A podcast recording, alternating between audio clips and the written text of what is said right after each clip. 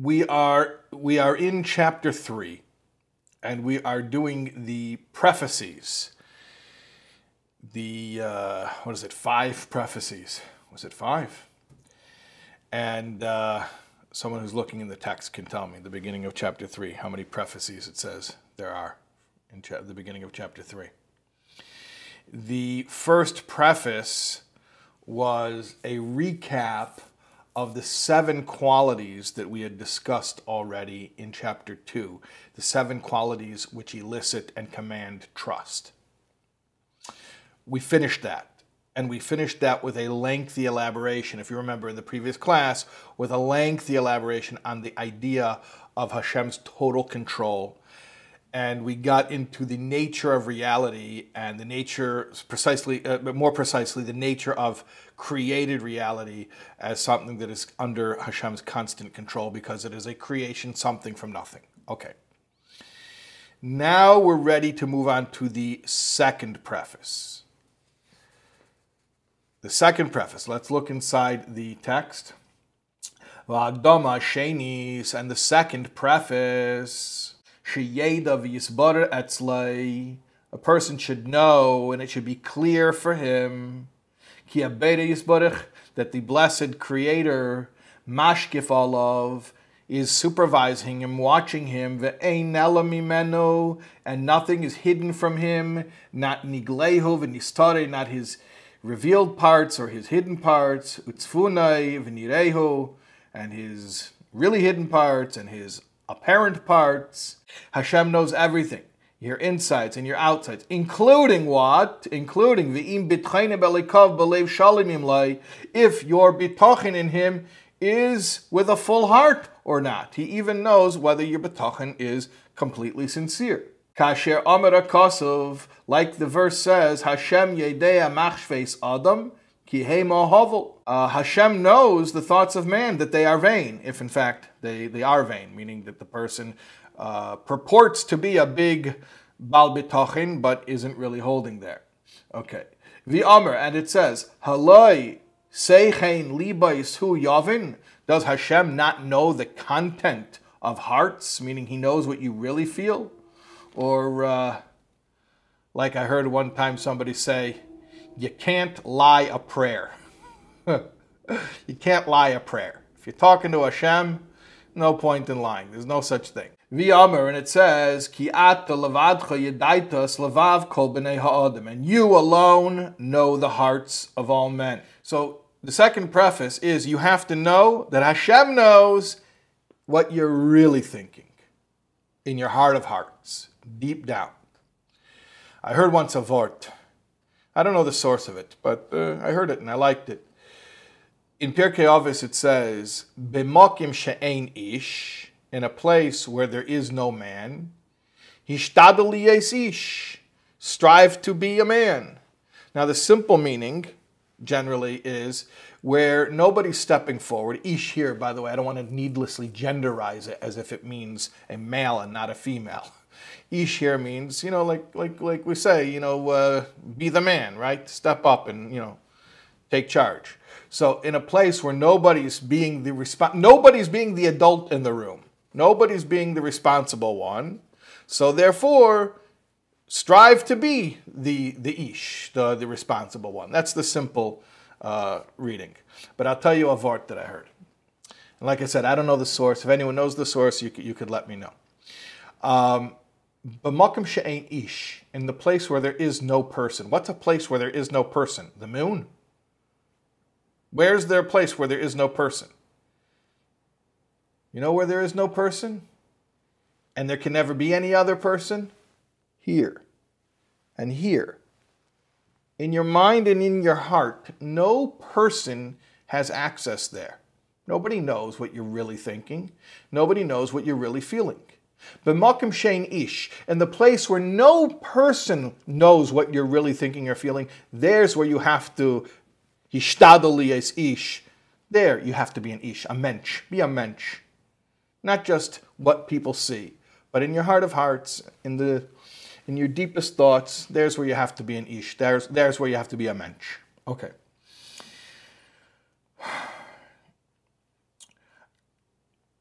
what does it mean that Hashem knows whether a person's trust is sincere or not? I mean, as far as this being a hakdama or a preface. So I just wanted to clarify that there are a couple of pshatim, there are a couple of uh, meanings here. Um, the Marpe Nefesh, which was one of the commentaries of Chavis Lavavis we mention a lot, he says that it's actually conditional, that your betochin must be real. And if it's not real, it's not going to work.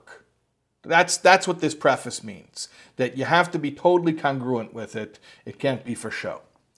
Uh, the Pas Lechem is a little bit more lenient. Baruch Hashem. You know, Thank God for the the, the, the shot of the pas lechem here.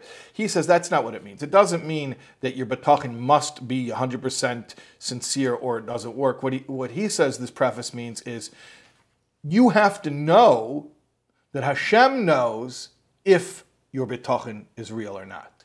That's a little bit more uh, attainable.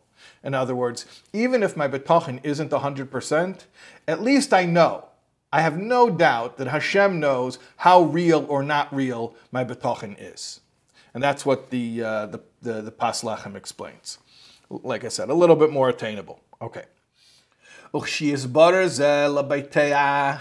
When this is clear to the person who is attempting to have trust.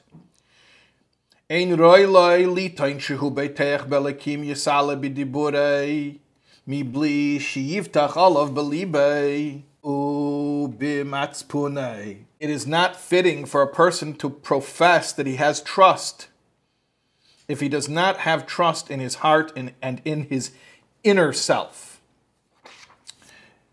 Because if he doesn't, then v'yia b'mailis misha nemer aleim, he's in the category of those regarding whom it is says it is said Bifiv uvasfosov kibduni. They honor me with their mouth and their lips, richak mimeni, but their heart they keep far from me. That's from Yeshio, from the prophet Isaiah, and that's not a good thing. He's lamenting the sorry spiritual state of the people who are hypocritical and uh, who act pious but who don't really believe. Okay. So one should obviously not be like that. All right. Now, here's a question. Let's say we're struggling with the level of sincerity of our bitachon. And let's say we, we're, we're worried for the opinion of the Marpe Nefesh that the bitachon is actually conditional upon uh, it's working properly I hate to say it though, it sounds so cynical and mercenary, but that it's working properly is dependent upon uh, it being real. Okay, or even let's say it's, we're not worried for the Marpel and Nefesh, but after all, you know, we want to get close to Hashem. We want to align ourselves with Hashem. So what do you do when your betachin is not so strong? Okay, that's a good question. So what do you do when your betachin is not so strong? If indeed one of the one of the prefaces is you have to be aligned with this, it can't be fake. All right, I want to share with everybody a video. Okay, let's see. Yeah, and God Almighty bless you to go from strength to strength in parnasa and they have much success in the new project, in, uh, in addition to the old project, and for them seem to have more in God Almighty and you have more brachas from God Almighty. A this you can swallow it, not my version. More brachas, Okay, so I, am just pausing. So you see here the Rebbe tells, this is at the, the Machne Yisrael uh, Yechidus Klaus, downstairs in 770.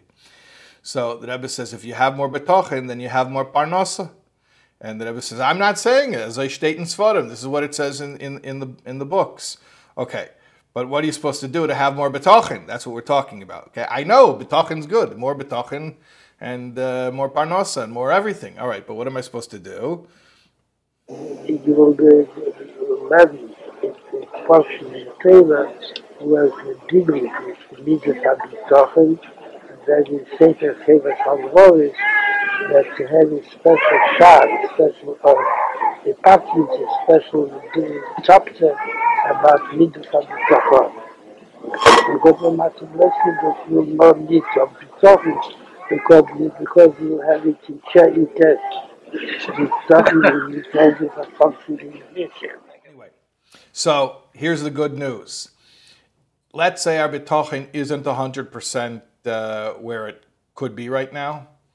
We're doing exactly what we need to be doing in order to catch it up. This is this is the work. Learning Shari B'tachin is the work. So you're in the right place. Just you know, keep coming back, and uh, we'll get it. Bezas Hashem, we're gonna get it. Okay. Now let's uh, continue. Let's do the uh, the third preface. We'll be able to cover the third preface today, and then we'll probably have to, uh, to pause. Okay. Vagdama Shlishis, and the third preface. Okay, so the first preface was knowing all of those seven conditions, or those seven factors rather, that instill trust, and how Hashem exclusively lives up to those seven conditions. The second preface was that you have to know that Hashem knows if you're faking Let's say it positive. You have to know that Hashem knows how real it is. Okay? What's the third preface? The third preface, Vagdama Shlishis, שיייחד הליקוב בביטחוני בי, במה שהוא חייב לבטח בי. That a person should trust in Hashem alone, exclusively, in matters in which he is obligated to trust in him. Okay, what does that mean? In matters that he's obligated to trust in him. That implies there are other areas where you don't use bitachin. That's true, and we're going to get to that. We're going to get to that. We did say there is such a concept as where bitachin is inappropriate, and we're going to get to it, but let, that's an exception, not the rule. So let's let's not worry about that yet. Okay, where you need to have bitachin, which is most things. Okay, the rule is bitachin. The bitachin has to be exclusively in Hashem. You can't mix and match is what he's about to say. Va'al yishatev zulase imay, don't partner anyone else with him. V'yivtach alav, and trust in Hashem, val echad ma'abruyim, as well as one of the created beings. Don't do that. Don't don't combine them. Because in trusting in Hashem with one of His created beings, you end up losing the trust. Now, now what does that mean? You end up losing the trust. So, you know, one explanation is Hashem basically responds in kind and says, okay, you want to trust in something other than me? Great, so go ahead. I'll let you trust in that thing. Now, what does that really mean? Because we just got done explaining last class at length how nothing is random and Hashem controls everything and there are no forces other than Hashem. So Hashem's always controlling everything. We spoke about this in an early class, early in this series. How, remember we spoke about uh, how to reconcile Teres Abal Shem Tov with the Rambam and Moreh Nevuchim Hashgacha Protis and Hashgacha Klalis. What we said is that even when it's, it's Hashgacha Klalis, even when um, things appear random, they appear random. And it's actually, it's an einish for taking Hashem casually. So he'll give you a world that appears casual, meaning appears appears random, where things seem to happen by coincidence rather than by, by design. Okay, so obviously, even when we say Hashem says, "Oh, you want to trust in that thing? Fine. So that thing's going to take care of you."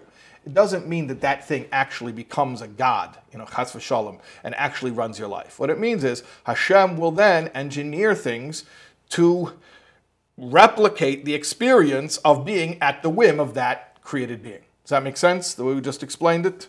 Okay. But at any rate, the point is if you combine anything else with, meaning you, you try to hedge your bets, I guess. Yeah, be talking in Hashem plus a little bit of, you know, this and that. No, it doesn't work. You end up losing the whole thing. All right, continuing in the text. Ukvar yodaito, and you already know, you already know, mashenemar, that which it is said, the Asa, about Asa. Who is Asa? Asa was a king in the time when Yeravim, Yeravim was a very, very wicked king, was the king of Yisrael. So Asaph was his contemporary. He was the king of Yehuda. And Asaph was an okay guy, but uh, what we're going to say here is that he, uh, he, he messed up. Okay. Um, like it says about Asa. Im Hasidusay and his piety, Shasamach al Haroifim, that even though he was a good king, he was a good guy, he, he, he was pious, nevertheless, he relied on the doctors. Now, compare that to the other king, you know, his rival king at that time. You know, Yerovam was, was an Ovid of and he was Mahdi Rabim, not a good guy. Asaph was a good guy, but where was he lacking? He had too much trust in doctors. He re- relied on doctors. Dichsiv, like it says in Divrei Hayomim. Vegam loidarish es Hashem. Even in his illness, he did not seek out Hashem. He him, but rather he sought out doctors. And he was punished for that. V'yamar and the verse says, not specifically about Asaf, but about all of us, that blessed is the one who trusts in Hashem and makes Hashem his refuge. Okay, now hold on a second. What does this mean? This is like the Lahavdil, uh, the, the Christian scientists, you know, that they won't go to doctors because they say that if Hashem wanted me to be well, then he, then he wouldn't make me sick. And if he wants me to get better, then he'll, then he'll heal me. And you just have to have uh, faith and you'll be okay. And don't go to doctors. God forbid, God forbid. Okay. There's a very basic concept in Torah that nitna reshus l'reife l'rapais. Permission was granted to the healer to heal. And that when we need healing, if God forbid we're in the need of healing, we go to a doctor. And we spoke about this earlier. When you need to make money, obviously all parnasa comes from Hashem, but you have to give him plausible deniability. You have to give him a cover, an alibi. So you go to work or you have investments or whatever it is to, you know, explain why you have this this this this gift which is actually bread from heaven, which is actually mon. But really, it comes in a, in a, in a lavush like it's natural. Same thing with healing. Healing is really all from God, but you have to have plausible deniability, so it has to come through natural channels, and that means you see doctors, and that means you do what's normal, and that means you, you, you rely on conventional medical wisdom because it has to be normal, it has to be natural. Okay. But the thing is, you have to understand the doctor is just a conduit. We spoke about this, I think, in the very first class. I think I mentioned Toiv Shabarayfim Legahanim. Remember? In the very first class, we spoke about the Toiv Shabarayfim, Toiv Begamatria 17. The doctor who tells Hashem, I'll daven 17 out of the 18 brachas of Shemina Esra, because the brach of Reif Chelim, I don't need to ask Hashem to be a Reif Chelim, because Ich ben allein a Reif Chelim. So I, I, I'm, already, uh, I'm already a doctor, so I don't need to trouble God for that, right? So we have to know like this. The, the, the mistake the mistake that Asa made was not that he sought doctors. You're, supposed to go to doctors, but that he felt that his refuah was coming not because Hashem was sending it through doctors, but because the doctors were that good. You're not supposed to think that's what the doctors think. the doctors think it's coming, the healing's coming because they're that good. Okay, unless they're you know good erliche doctor, you know the, the, the humble doctors, then they know it's not really them. They know they're the pipeline. They're, and you have to go to medical school and you have to study. You have to do you know all that all those things in order to be a, a conduit so that it's plausible deniability. But I just want to tell you, there's limits to that as well, like how realistic the cover has to actually be. I, will tell you a story. The story is about the Chortkover Rebbe. Rabbi Yisrael, who lived in uh, Vienna during the interwar years. And uh, in those days, Vienna was known as a, a, cosmopolitan city and especially was a center of medical schools. The top medical schools in Europe were all in, in Vienna, in Austria. So there was one time, there was this, uh, a Jew who was a successful businessman. He was not religious. And uh, he had a friend or an acquaintance who was a, a Chortkover Chassid in Vienna.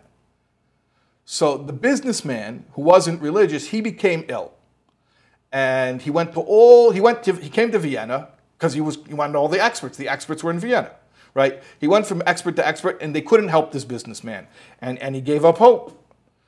But then he mentioned it to this friend, to this acquaintance who was a chassid. And the chassid told him, you should you go to my Rebbe. Go to my Rebbe for a bracha. Now, this guy wasn't religious. That wasn't like a normal thing for him to go get a bracha from a Rebbe. but uh, he felt he exhausted all the options. He'd seen, he was in Vienna. He went to all the world experts who are all there in Vienna, and nobody could help him. Okay. So this, uh, the businessman went to the Chortkover Rebbe, Rabbi Sroll, and uh, the Rebbe told him, go see Dr. So and so. That's what he told him. Go see Dr. So and so. Now, Dr. So and so was a family doctor. He was a general practitioner, like you know, a GP, a family doctor in Vienna, like not a specialist, not a prominent person, just you know, a regular family doctor. And this businessman is thinking, I went to all the top specialists in the big city of Vienna, and nobody could help me. And now this Hasidic rabbi tells me to go to this little family doctor who treats uh, colds and flus. Okay? But whatever, he had no he had no choice. He had exhausted all options, so he went to this little doctor. And in short, long story short, this family doctor gave some type of uh, treatment, and in a very short time, the, the businessman was completely healed, complete complete healing. So he was grateful, but he was confused. So he went back to the Chortkover Rebbe to ask, to, first of all, to thank him, but also to ask what happened here. So uh, when he went there, he said, you know, what happened? I don't understand. I saw the biggest specialists, and then you sent me to this little family doctor, and, and he healed me, and the specialist couldn't heal me. And the Chortkover Rebbe said the words from the Gemara that Rashi brings in Parshas Mishpatim. There's, there's a verse, Verapa Yirape, that he should provide his healing. And that verse is expounded on by our sages, where they say mikan, mikan means from here, from this uh, verse in scripture, that permission was given to the healer to heal. Okay, mikan, from this, from this scriptural verse, comes the basis for the Jewish idea that, that physicians were given permission to heal, or to be a conduit for healing. Okay. So the, the businessman asked the Chortkover, what, what happened to me? How did the little GP fix everything that the, the specialist couldn't fix? So he says to him, no, mikan He just quoted that line. So that didn't explain things any better. He, he was still just as confused. So Rabbi Yisrael had a son, his eventual successor, Rabbi Doivber. Rabbi Yisrael, by the way, was named for Rabbi Yisrael Baal Shem Doivber was named for the Magid. I think Chortkov stems from, from I think their, their, their, their yichus is, is through the Magid, I believe. Um, maybe through Ruzhin. That I'm not sure, actually, but I believe so. At any rate, so the businessman asks Reb Doivber, the son, the Rebbe's son, what, what did your father mean? Mikan shenitni reshus l'reifel rapes. Reb Doivber, he pointed where they were standing in the holy Yechidus Zimmer in the room where his father, Rabbi Yisrael, had uh, welcomed so many broken-hearted people who came in to ask for blessings. Reb Doivber pointed, he says, Mikan, from this room, Shenitna Reshus Larapes. You think the doctor heals because he's that good? No. The doctor heals because he's chosen as a messenger, as a shliach from Hashem. And where does that happen? Mikan, mikan, from this room where the blessings of a tzaddik are given, that's how the doctor is chosen to be able to deliver the healing. So that's why the little GP was able to do something that all the specialists in Vienna weren't able to do. Okay. Let's uh, let's finish off this section here. Umina yadua, it's known. It's a known principle in life.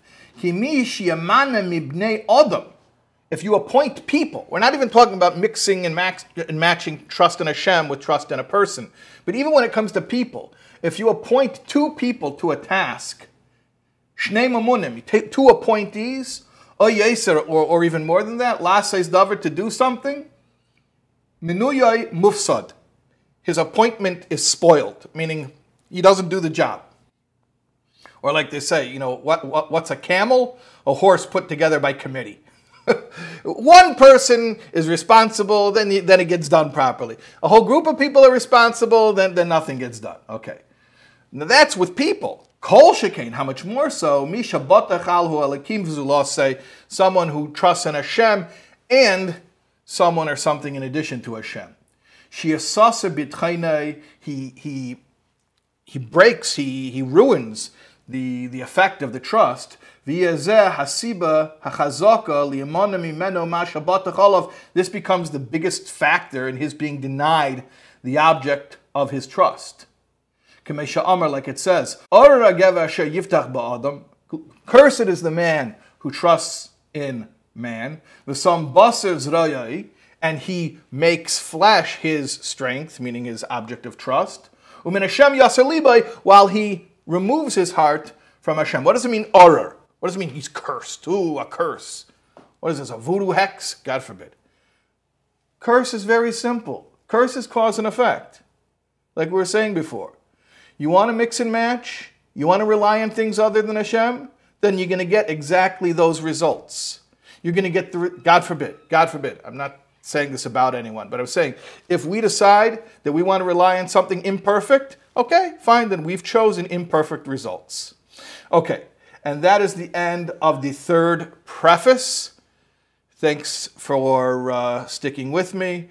And Emetz Hashem, tomorrow night we'll continue with preface number four.